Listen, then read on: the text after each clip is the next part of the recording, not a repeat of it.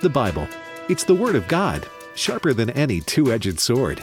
This sacred book is living and active and contains all that's needed for life and godliness. Stay with American Family Radio for the next hour as we study God's Word and take your Bible questions.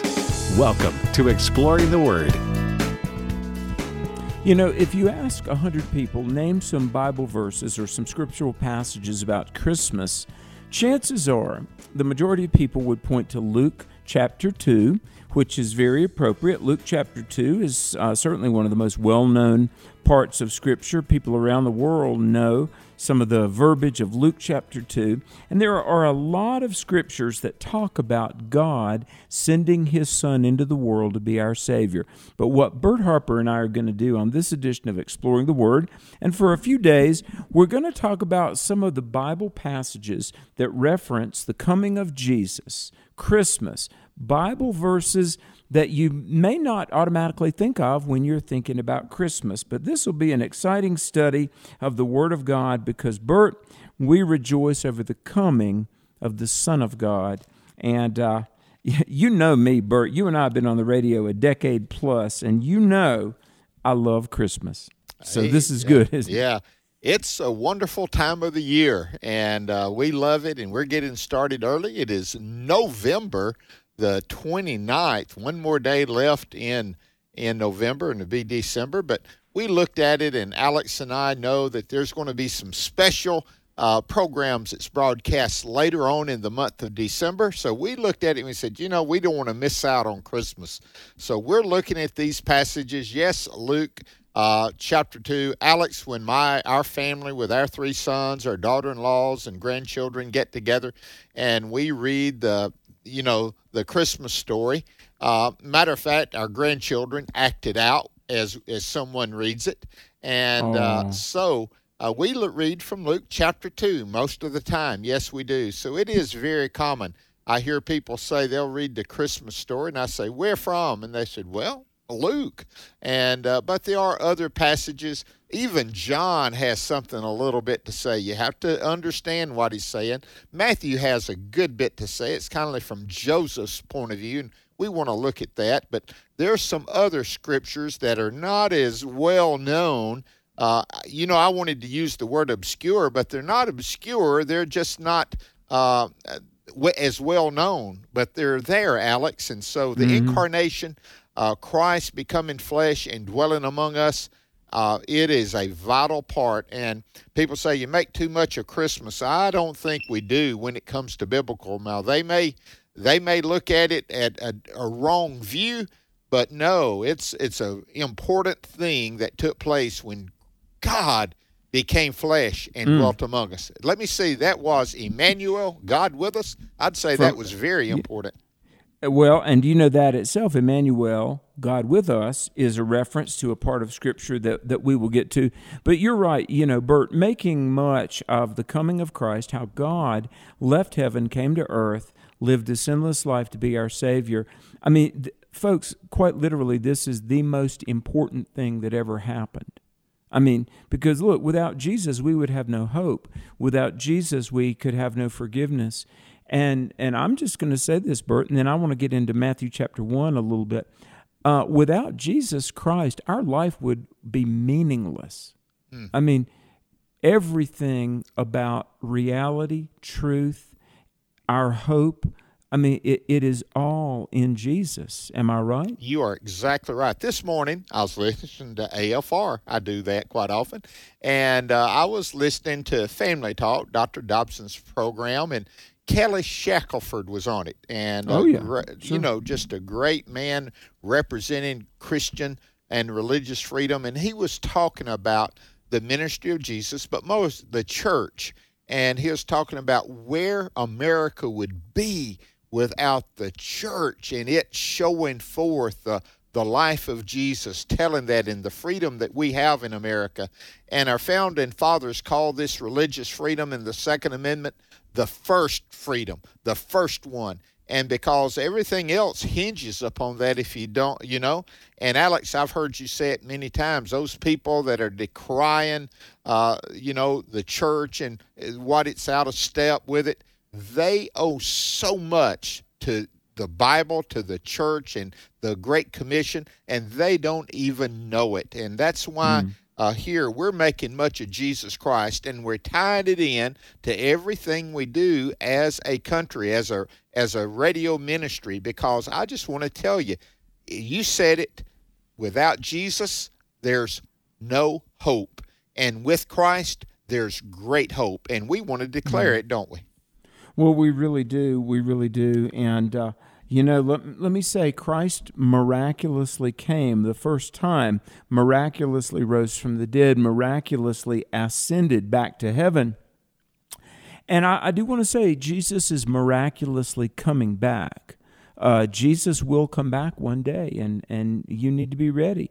But Matthew 1 begins the book of the generation of Jesus Christ, the son of David, the son of Abraham. And it goes on, I just think it's very fascinating. Verse 17 says, All the generations from Abraham to David are 14 generations.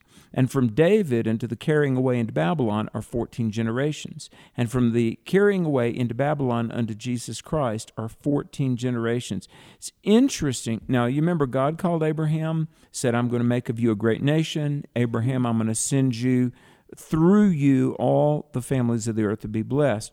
Now, uh, Bert, I don't want to get into biblical numbers too much, but we know seven is the number of perfection. 7 and 7, 14. Um, you know, when you talk about numbers in Scripture, sometimes it gets very speculative. Two sevens, perfect God, perfect humanity. Abraham to David, 14. David to Babylon, 14. Babylon to Jesus, 14. And there's a Trinity 14, 14, 14, Father, Son, Holy Spirit.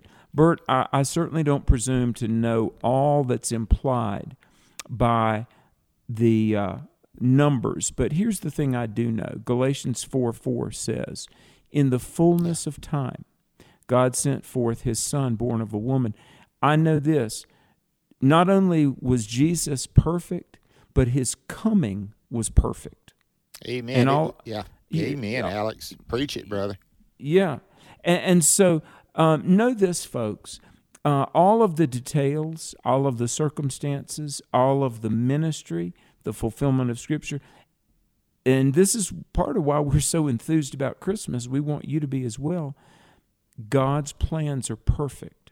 And God planned even before the foundation of the world, before the world was even created.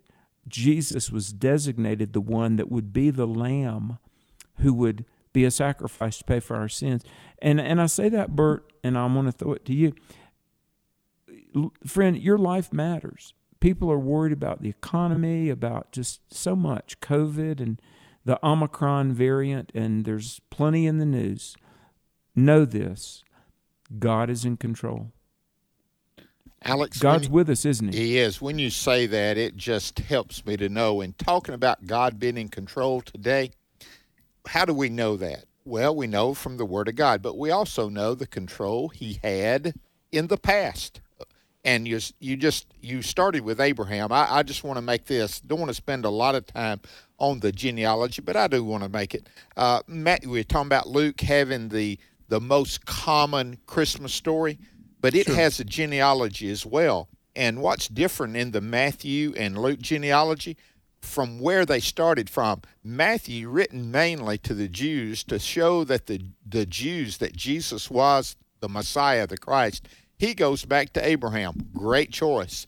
Jesus Luke, had the pedigree. He did. Luke, in order, he wrote it mainly, uh, yes, for the Gentiles, for the world to know. Everybody talks about Luke, that the world may know that Jesus is the very Son of God and he came in Emmanuel to set us free, he goes back to Adam. And, and so, even there, we see the significance of the Word of God. Each one of the books of the Gospels, each one of them, yes, they ter- tell many of them, the synoptics, Matthew, Mark, and Luke, share basically the same information. John has, uh, uh, he, he shares more information, but each one of them has its purpose. The other thing I'd like to say look at the names in this genealogy, and I'm just going to do a few of them. How about somebody called Boaz? How about hmm. somebody mm-hmm. called Rahab? How about Ruth? Uh, you know, you look on Uzziah. Jehoshaphat.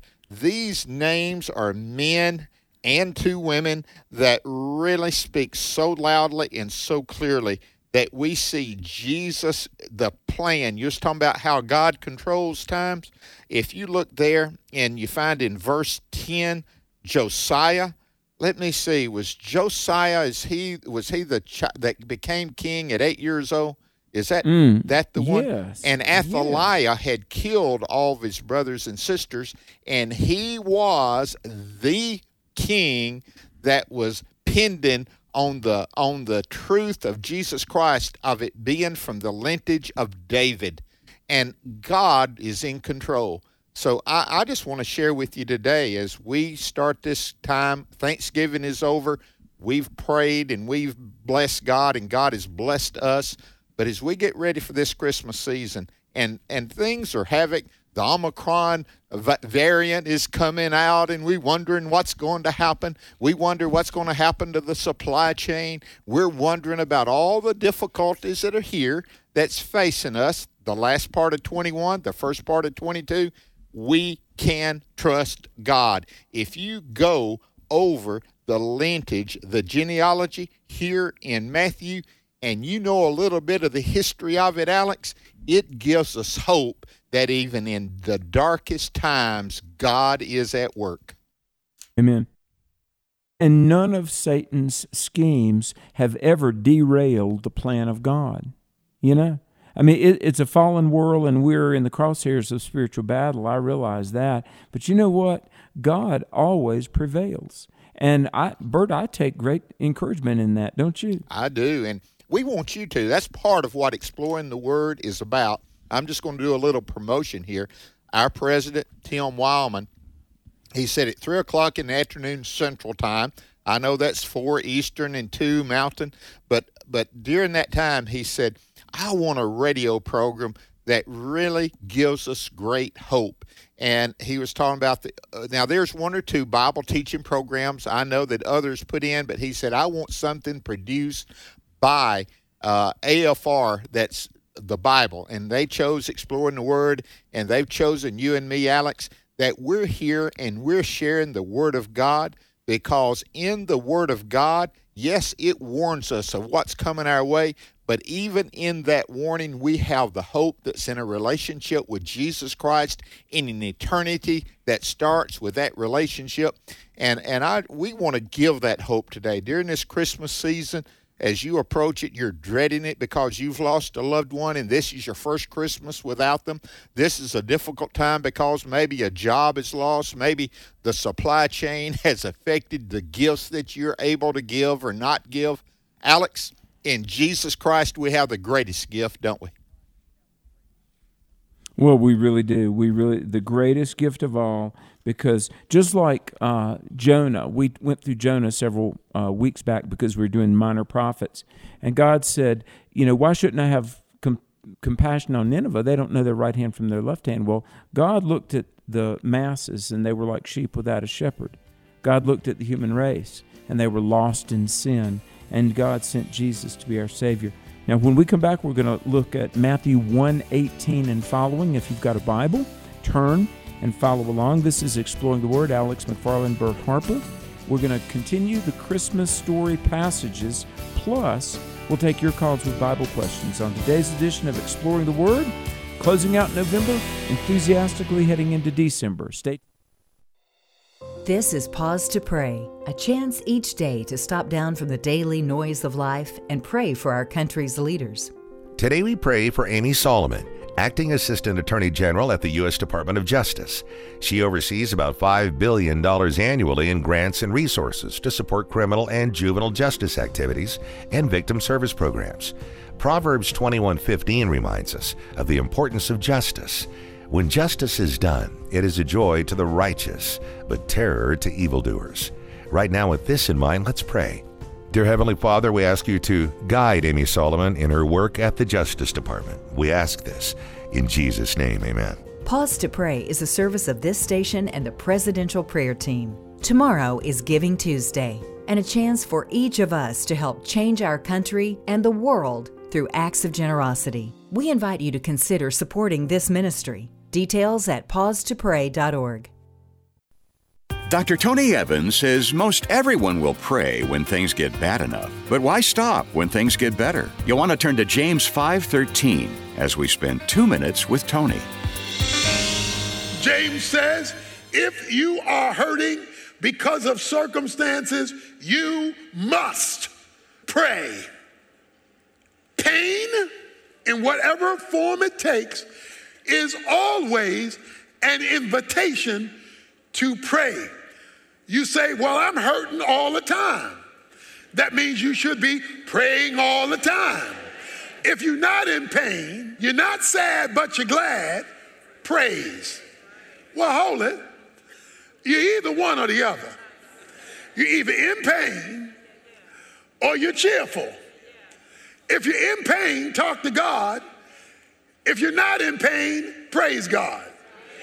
Which means that you're always communicating with God because you're either in pain or in praise. So God wants to hear from you all day, nonstop, as a way of life. He wants you to thread Him into every aspect of your day, either in prayer or in praise. Because you're either in pain or you're in praise. What does that mean? That means you got a 24 7 thing going on with God. God wants a connection ongoingly in every aspect of our lives, whether we're hurting or not. If you'd like to be 100% sure that you have that life giving connection with God through Jesus Christ, visit tonyevans.org today and click on the link that says Jesus. You'll find complete information and free resources to help you. Then join us next time for Two Minutes with Tony. Therefore, preparing your minds for action and being sober minded, set your hope fully on the grace that will be brought to you at the revelation of Jesus Christ. 1 Peter 1:13. American Family Radio. Welcome back to Exploring the Word on American Family Radio. You're my defender.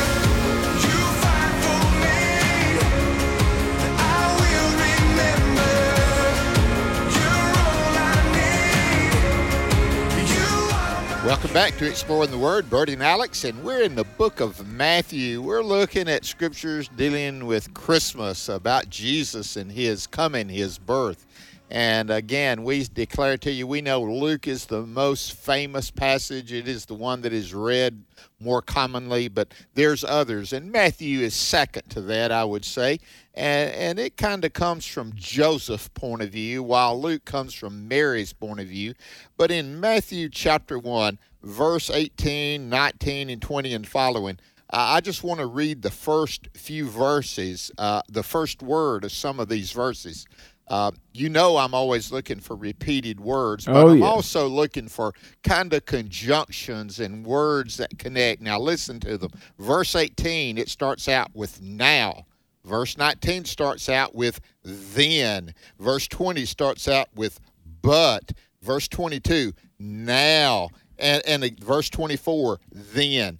Alex, you see, it is an action time. It is a time when things are happening. This happens and this took place, but God intervened and did this.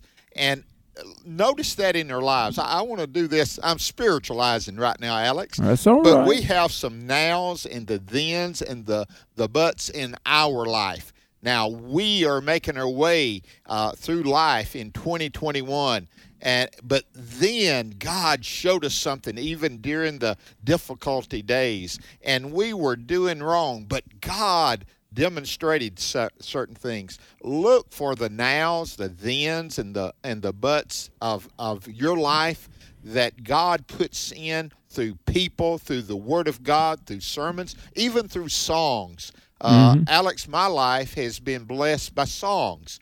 Uh, you know, the other day I, I was just listening. We were in church and I'd heard the song before, but where I went at at First Baptist Church Baldwyn, they they sang the goodness of God, and I'm I'm telling you, I'd heard it before, but a lot of times, according to where you are and what you're looking at, different things come to you and minister to you, and that one did at that point in time. So Wow. be be aware of the nows and the thens, seeing what God is doing, because God is at work, isn't He? Well, he he is at work, and and honestly, I found this, and and none of us like to wait. I mean, it's hard to wait. Maybe even somebody listening right now, uh, you're having to pray and you're having to to wait. But I'm going to tell you something, Bert. I, I know in my own life, and I've talked to so many hundreds of people. If you throw yourself into the arms of Jesus and worship while you wait, God has great things ahead. Just like in the fullness of time, God sent his son. And so, time spent waiting on God and our heart trusting in God, that is always worthwhile, isn't it? It is. But It let, is. uh, let me read a little bit. In Matthew 1 18, oh my goodness, what incredibly timeless, wonderful words. Now, the birth of Jesus Christ was on this wise when, as his mother Mary was espoused to Joseph, before they came together, she was found with child of the Holy Ghost. Then Joseph, her husband, being a just man and not willing to make her a public example, was minded to put her away privately. But while he thought on these things, behold, the angel of the Lord appeared to him in a dream, saying, Joseph, thou son of David, fear not to take unto thee Mary thy wife, for that which is conceived in her is of the Holy Ghost. And she shall bring forth a son, and thou shalt call his name Jesus, for he will save his people from their sins. Now, Bert, that's just 18 to 21. And I'm going to tell you every syllable of every sentence, every word is heavy laden with meaning, isn't it? It is. Don't you love that first line? The birth of Jesus Christ was as follows. No speculation, truth. Uh, you remember when I know you visited the Holy Land, I have visited the Holy Land, and we would come to certain places and they would say, We think this may have been the place where this took place. But when you came to certain places, they could say, This is where this happened. And and when you can say this is when this happened, when we can say this is what exactly happened, this is as it was, as I'm telling you, I, I, there's no speculation in it. It's not myth. It's not legend. It is truth. And Jesus being born of the Virgin Mary is truth. It is foundational to everything we find. So the birth of Jesus Christ was as follows. Don't just mm-hmm. skip over that and think, okay, I want to hear this story. No, that is a statement of fact, Alex, and and that's the whole idea. They say, "Oh, it's great faith." It's faith built upon the facts, not not faith that makes their own facts up. You know, your truth, my truth, what we're hearing these days. No, this is truth. It happened just as follows. It gives, as I call it, it gives you spiritual iron in your blood, doesn't it? Huh, it really does. I mean, we can be absolutely confident. And, uh, you know, uh, time fleets away, but let me just say you're right. It's very specific because we're talking about history here. We're not talking about myth or legend. We're talking about historical truth. Okay, Joseph and Mary, they were engaged, and she turns up pregnant, right? Joseph was a just man. Now, he could have, by Jewish law, publicly humiliated her. You know, there's a lot of things he could done, but he was, and I'm sure verse 19 with with a broken heart. Now talk about waiting till you know all the facts. You know, the woman he loved is carrying a child. But while he's thinking about these things, verse 20 of Matthew chapter 1, an angel appears and said, Now listen to this Joseph, thou son of David, fear not to take Mary. Okay, see, Joseph, while Joseph was not Jesus' biological father, he was of the house and lineage of David. And that was a key point. You know, Bert, um, Satan is the accuser. You think about all the minutia of dozens of details about the time and the place, and they would flee to Egypt, and then they would settle in Nazareth, and he had to be sinless. Um, goodness, all these criteria, the messianic scriptural criteria, and Jesus fulfilled it all. If even one little detail had been overlooked somehow, Satan would have said, Oh, you're not qualified to be the Savior. But the angel says, Joseph, you're of the house and lineage of David. Don't be afraid to marry Mary. Uh, and here's verse 21 quotes Isaiah 9 6. His name will be called Jesus. He'll save his people from their sins. Now, Bert, I've always thought about this. His name will be called Jesus, for he shall save his people from their sins. Are you one of his people? Listen, anything else you might pursue or aspire to, the most important thing of life, make sure that you are one of Jesus's. Make sure that one of that you're one of his and that yes, you have been saved from your sins. Hallelujah, Alex. I want to go back to that word in verse 20. Do not be afraid. Mm. Now, what okay, let's let's examine it.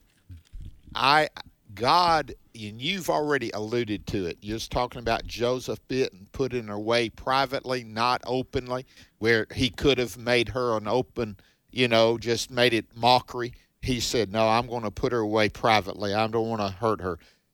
And then God says, Don't be afraid. He wanted to marry her, even in the condition that he found himself, that he did not know the whole facts. He just knew part of the story. He still had a heart of love for her. Do not be afraid. Uh, he's saying, Joseph, go ahead and do it. Go ahead and do what you had purposed in your mind to do, and that is to take her as your wife. Marry her. Don't be afraid. God comes along at the right times, even when things don't look like you think they should, even when things look look like they're out of kilter. Many times, God, through His Word, through the Holy Spirit, through encouragement of godly counsel, they'll come to you and say, Alex, Bert, don't be afraid to go ahead and do exploring the Word. Go ahead uh, you, you know you you you've I've prepared you. Go ahead and carry this out. Go ahead and that pastor that's wondering, can I can I go here and pastor this church? And God at strategic times will tell you no, don't go. But at strategic times, He'll give you a vision, He'll give you a word, and He'll clear the path of no fear. So, Alex, I, mm. I, I think there's a lot there when it says, do not be afraid. I, I hear that quite a bit. That sounds just like God. Don't fear. Don't let fear paralyze you. Uh, Jesus would enter the room after the resurrection. Don't be afraid. It is I. I mean, again and again, he would say to Paul, Don't be fearful. And so, here at the very beginning of, of this important story about Jesus' birth, here God intervenes and says, Don't let fear keep you from doing what I have planned for you. Alex, I think that's a message for our day because fear is running rampant. Fear of the Yeah, I'm with you. economy, fear of the virus, fear of anything and everything. Do not let fear dominate you. That's a message we need to hear, isn't it? Well, it is, and I'm so glad you bring that up, Bert. You know, in uh, 1 Corinthians 13, 4 and following, um, the great love chapter, there's a passage, we've alluded to it uh, many times. Love is patient and kind. Uh, love is not arrogant or rude. Now, listen, love bears all things, believes all things, hopes all things, endures all things. And one time I looked that up and I thought, love believes all things. Like, well, I, I don't believe in, you know, uh, Bigfoot or UFOs or you know whatever are we supposed to believe all things literally what that means because we know the love of God because we trust the power and the providence the plan of God we believe the best about people and circumstances unless proven otherwise. Now I've had people say to me you know I don't go to church anymore cuz they hurt my feelings for the last time. Or you know I don't speak to that relative cuz they've always you know let me down or whatever. Let me say this. Having trusted in an all powerful, all benevolent God, think the good of people, think the best of circumstances, be a, a Christian of hope, not just blind, you know, rose colored glasses. But look, we know the God who conquered death. We know the God that sent his son. And we know the God who is in control. Don't let the noise of this world scare you, or don't let the noise of this world make you bitter. believe the best because we serve the God who always wins in the end and does the right things. You agree with me, Bert? Hallelujah. Alex, you're exactly right. Notice Joseph knew the character of Mary. Amen. He knew what he saw. I, I'm sure it was disbelief. This can't be. This is not. And the Holy Spirit comes and confirms to him that this is the woman who found great favor with God. And notice it was in a dream. Now, I, I've got to make mention of this. There's going to be three more dreams that Joseph has uh, in in chapter two that will guide him and let him know, yes, this is what you do and where you go. But here, the Holy Spirit came to him in this particular time in that dream and let him believe and know, yes, go ahead, marry her. And as you said, now all this was done, verse 22, that it might be fulfilled which is spoken by the Lord through the prophet, saying, Behold, a virgin shall be with child and bear a son, and they shall call his name Emmanuel, which is translated God with us. Then, there's one of those action words again. Then Joseph, being aroused from sleep, did as the angel of the Lord commanded him, and took to him his Mary, and did not know her till she had brought forth her firstborn son, and he called his name Jesus. How do you like Joseph's obedience after he found out the truth? Don't you Well, wish we you. would do that? Lord, help me obey you. Exactly, exactly. When he heard the backstory, he got a little bit of, uh, he was privy to what was really going on, and he didn't have any trouble following. And so uh, Matthew chapter 1 kind of concludes, you know, I love these words, and you see this so many times in the Word of God. All this was done that it might be fulfilled, which was spoken of the Lord by the prophet, saying that a virgin would bring forth a son, Emmanuel, God with us, verse 23. And Joseph did as the Lord said, and he took Mary his wife. Now, Bert, I've got to believe there probably was a little bit of public uh, scandal, humiliation, but you know, he wasn't worried about the criticisms of ignorant people. He was just following the the revelation of God. Amen, And- Alex. I, I just got to interrupt. Can you imagine those people? You mean you're going to marry her after all this? You know, you, can't Yeah. you hear it? Yeah. Oh, I know. And you know, we've talked about this this many times. That do you know what? Um, maybe questions about Jesus's legitimacy. You remember in John eight verse seven when Jesus is contending with the religious leaders, and they said, "We be not born of fornication." Like, I mean, it might have been the insinuation, completely false, of course. But here's the thing Joseph was willing to bear reproach. Jesus bore reproach. We carrying the name of Christ. Nowadays, people are spiritual, but they, they don't come out and say they're a Christian. Be willing to be public about your fidelity to Christ, even if there's criticism from an unknowing world. Yeah. Knowing what they say, listen, I learned a long time. They is probably the person that's talking to me. And uh, I need Uh, to yeah. listen to that voice that God has given me. Let's finish verse 25. And he called his name Jesus. Mm. What a name. Savior. That is who he is.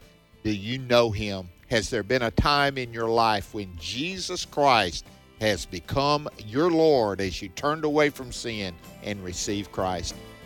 That's a great thing. Hey, we're going to take phone calls. That number, 888 589 8840. We would love to hear from you today.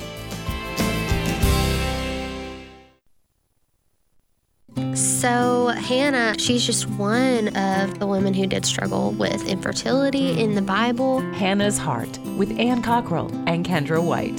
Hannah took her pain to God, and God heard her and was with her. Hannah's Heart helps couples process infertility and miscarriage through a biblical lens. Join us Saturday afternoon at 5 Central on American Family Radio. Find the podcast at afr.net. Hi, I'm Mark Harrington, founder of the pro life group Created Equal and host of Activist Radio, The Mark Harrington Show. Created Equal is all about saving the lives of unborn children. Each week, I cover the latest pro life news and feature interviews with unsung heroes from across the nation who are making a difference for the cause of life, liberty, and justice. Join me every Sunday afternoon at 5:30 for the Mark Harrington Show here on American Family Radio and discover how you too can help protect the lives of the most innocent among us. So the chief priests made plans to put Lazarus to death as well. My name is Abraham Hamilton III, and this is the Hamilton Minute. After Jesus resurrected Lazarus, his and Lazarus's fame spread. They already planned to kill Jesus, but now, because Lazarus was tangible evidence of Jesus' resurrection power, the chief priests and Pharisees plotted to kill Lazarus too. They never worried about Lazarus before, but now, because he is a walking billboard of Christ's power, they want him dead too. This, brothers and sisters, is why many come against you. It isn't personal, but satanic forces can't stand your representation of God's power to transform lives. That's why we rejoice when we're slandered for his name's sake. Christ's power is on display. Listen each weekday from 5 to 6 p.m. Central for the Hamilton Corner with Abraham Hamilton III, public policy analyst for the American Family Association.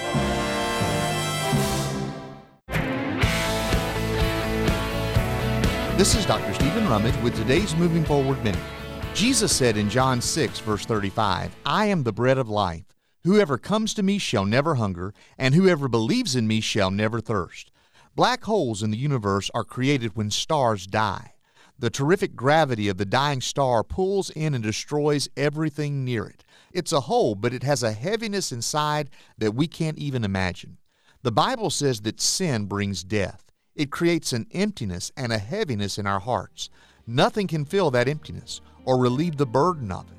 But Jesus died on the cross to lift the heavy guilt of our sin. He rose from the dead to replace emptiness with His hope. Come to Him, and He will fill all the empty places in your life. For more resources, visit movingforwardradio.org. Join me every Sunday morning at 8:30 Central for Moving Forward right here on AFR.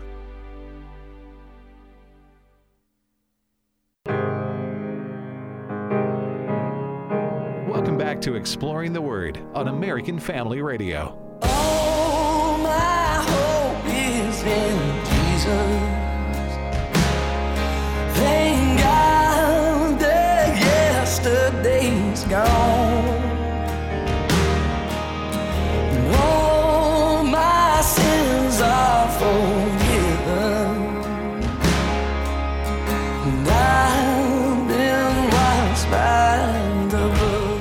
You know, Bert and I were talking earlier, doing some planning for the shows, and we were looking at all the scriptures that deal with Christmas, with the coming of Christ. And I know there's Luke 2, and if you're really astute, you also know Matthew 1 and 2, but there are so many passages. And so, Bert, I'm just so thankful that, oh my goodness, we have something to celebrate, don't we? The coming of Jesus and that wonderful part of the year we call Christmas. We're blessed, aren't we? Amen. We are. Enjoy the season. I, I love that phrase. Jesus is the reason for the season. And, uh, And, uh, he really is. And if he's not your reason for living, I, I pray you'd come to know him. Listen, Alex, when I was a 12 year old boy and Jesus Christ came into my life, even as a 12 year old boy, my life turned around, even at 12 years of age. And, Amen. and that's the God we serve. He comes in and listen, it doesn't mean it's a bed of roses. It doesn't mean it's a smooth road, but it means you have a friend that will never forsake you. He'll never leave you. He he's there with you always. That's Mm. that's a friend, isn't it? Absolutely. And folks, we're going to open up the phones for calls. If you've got a Bible question, call us. Here's the number 888 589 8840. 888 589 8840. And uh, hey, you know what? There's a lot. Uh, you and I have some events coming up next year, and we have a book out, but I don't want to talk about that today. I do have some really exciting news about our book. But let's let's just go to the phones, and we're going to take Bible questions. This is the first day of the week, and uh, maybe tell us what you were thankful for on Thanksgiving Day too, and what you did with the family. We hope you had a wonderful Thanksgiving holiday, and folks, please know. Uh, when we pray, Bert and I, I know we do individually, but we pray together for you. We are so thankful that you all listen and you tell the show tell your friends about exploring the Word, and just know that we thank God for each and every one of you. We really do. We do. And again, the first place we got to go to is Ohio and talk to Eric. Eric, I uh, hope you had a great Thanksgiving, brother. Hey, thank you, brother Bert and brother Alex. It's a pleasure to finally get through and talk to you guys. I've been trying since uh, last November when I come across American Family Radio Station. So well, we get amen. You got That's through. Right. That's me clapping, Eric. Way to go, man! Persistence pays off. Thank you, sir. Um, just a couple of things. Well, uh, as far as Thanksgiving, you know, I uh, went out to uh, Texas over the holiday, and uh, you know, I was uh, just wanted to go on a little vacation, but it, it, from Ohio to Texas, you know, I passed through what about uh, total of uh, four states, and in each state, I declared that each state belonged to the Lord, that it is His, and you know that I come in the name of the Lord. And, Amen. And, and if, if it wasn't Him listening, I tell you what, I I get uh, you know I got the Bible apps, you know I get verses of the days, and um, one of them was uh, Second Corinthians five eighteen, and um, I can't totally recall. I got it written down, but other other verses um, that I received during after I said that, and and it was like God was listening to me, man. I was I was just totally stirred up. The spirit was totally stirred Amen. Eric. Me. Amen. Praise the Lord, brother. What's your Hey, comment guys, or um, question for the day, man? Okay, well, um, just two things. Um, first off, um, on the first day of every month, if you guys or anyone within the sound of my voice could kind of join me in treating that first day of every month as a national day of prayer and fasting. It doesn't have to be a food fast. It could be a fast of anything that you know we might feel like we're putting in front between us and God. You know, like our phones or cable or anything. But you know, just just as every believer, if we can all get together and do something like that to start every month, you know, I think that you know that'll add to a spiritual change, you know, in America and in our lives. Amen, Um, brother. And so, I mean, that'd be awesome. So, starting with, um, you know, this Wednesday, the first of December, um, you know, I, I would say, you know, 7 a.m. or when, whoever, whenever, you know, someone wakes up, you know, that'd be awesome. Um, and and you guys were talking about numbers um, earlier. Number three has like been a number that has always been in my mind ever since I was in elementary school. Um, I was born on October 10th, 1973. And uh, so, in regarding to 10, guys, um, what's your take on the number 10 as far as, um, you know, in the Bible and just, you know, just, just what you've come across by that number? Okay, Eric, thank you. You know, there are, let me just make a broad statement. Numbers are significant. Uh, Mhm. many of them have, I believe, deeper meaning than just the number itself. I, I Mhm. believe that. But let me give a warning, and I do don't make every number in the Bible a secret code. Uh, Right. Some of them are important. 10, I believe, is one of those important numbers. I agree with you, Eric. Yes. If you look at it, Jesus would divide up. 10 was one of the things. It's a, it's, it's a number of dividing up. In other words, how do you divide up? Really, in division, the way God does it, it multiplies, Alex. You, you know what I mean? Uh, it, it, it gives you more when He divides it up, and, and uh, the numbers go out. But go ahead, Alex. Well, um, number in Scripture is a fascinating thing, and many times we've recommended that book. I'm, I recommend it because I think it's it's pretty balanced by E.W. Bullinger on number in Scripture.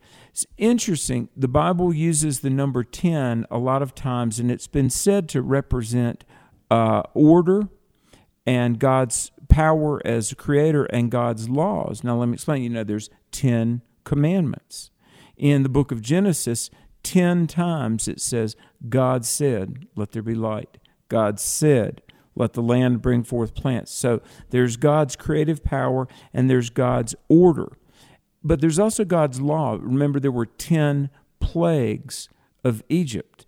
Um, the Passover lamb was selected to be sacrificed on the 10th of the first month.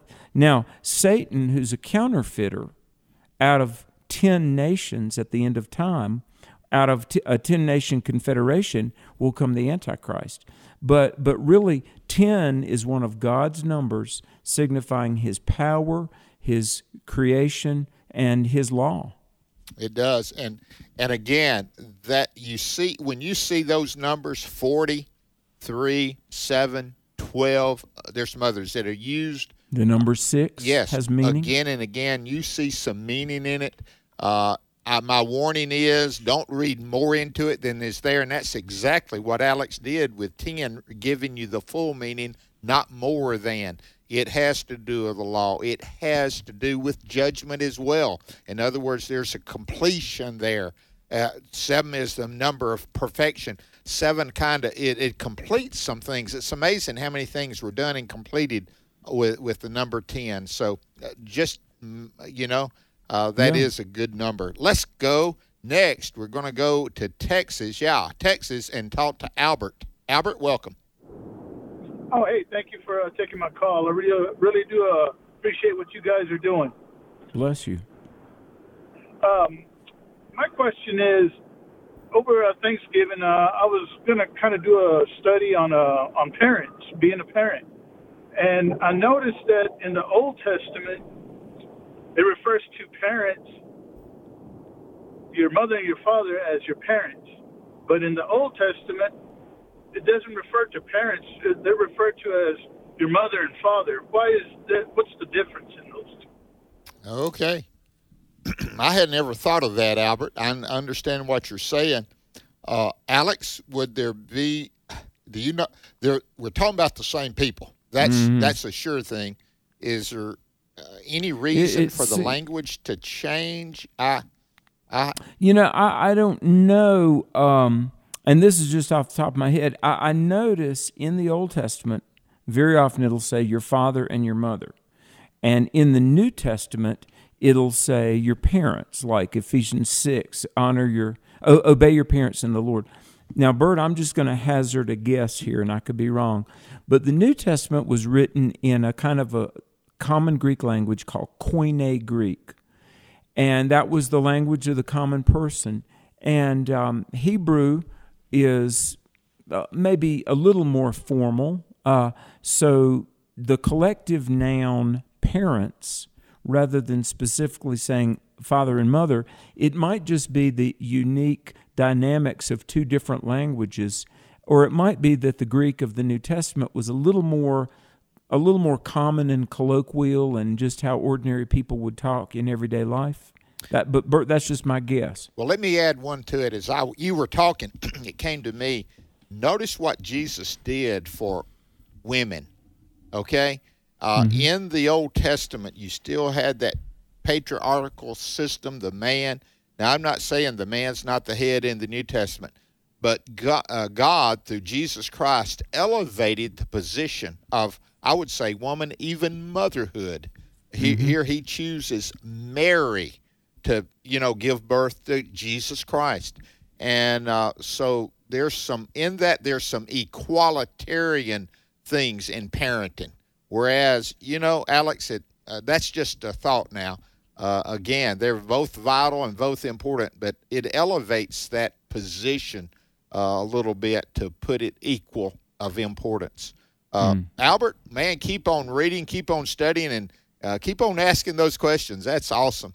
Next, let's go to Louisiana and talk to Carol. Carol, welcome. Hi, thank you so much for your program. Alex, I was wondering if perchance you had put together a devotional for teens. Well, uh, thanks for yes. I've got three. One's on Genesis, one is on Proverbs, and one's on Psalms, and they're under the name Stand, S T A N D. Um, you know, it's funny. Bert and I wrote this book called 100 Bible Questions and Answers, and I, I realize it's a rather ambitious goal. I was just thinking about how I want to do a 365 day devotional. I'd like to do one for teens and one for couples. So, Bert, how about we?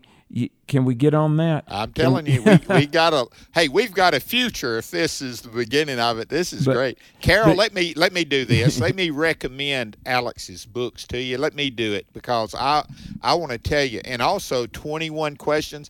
Not as I know you like devotional, and I love it. Yes, you need it, but you also need some things that would put a foundation to your life.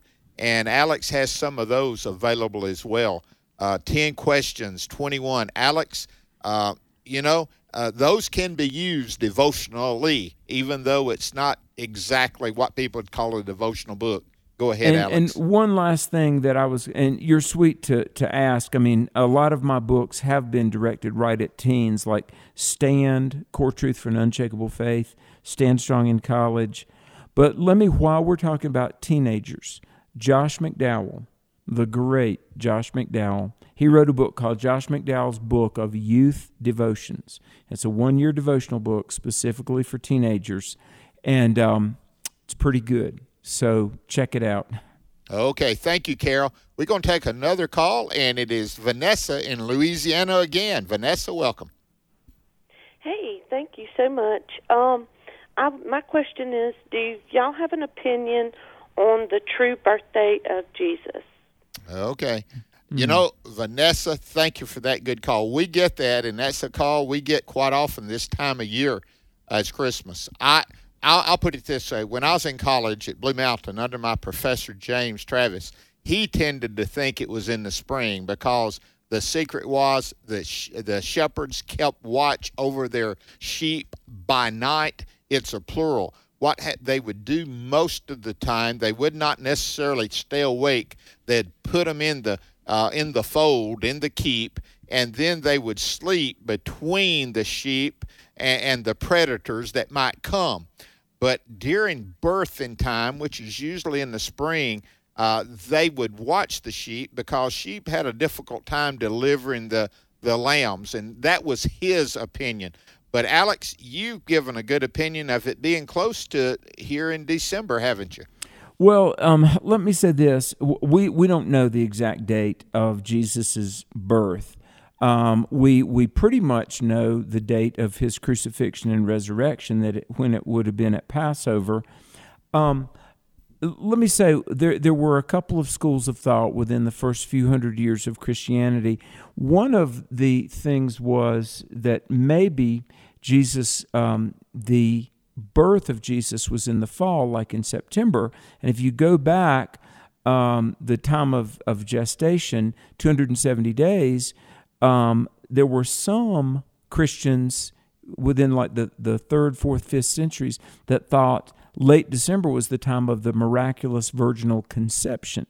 You know, we, we often, Bert, we often say the virgin birth, but really, if we want to be really specific, it was the virginal conception. That is true. Where the angel told Mary, "The power of the highest will overshadow you, and um, you'll carry Jesus." Maybe at the longest, you know, the days are short, the nights are long, the darkest part of the year. Uh, and by the way, the early church had a festival in the fall called Michaelmas, where Michael made the annunciation of the birth. We don't know, but we know he came and he rose and he's coming again, and we take absolute joy in that reality. And the truth is, we celebrate his birth. And that's what Christmas is all about. And so we have chosen 25th, yeah, and it has history, but it's a celebration of the birth of Christ, Emmanuel. His name shall be called Jesus because he will save his people from their sin. What a message. Share that message. Let it be known and tell others about Jesus. Alex, been good to be with you, and we're going to be back tomorrow with more of Exploring the Word. Tell someone about it, but as I said earlier, more importantly, tell them about Jesus.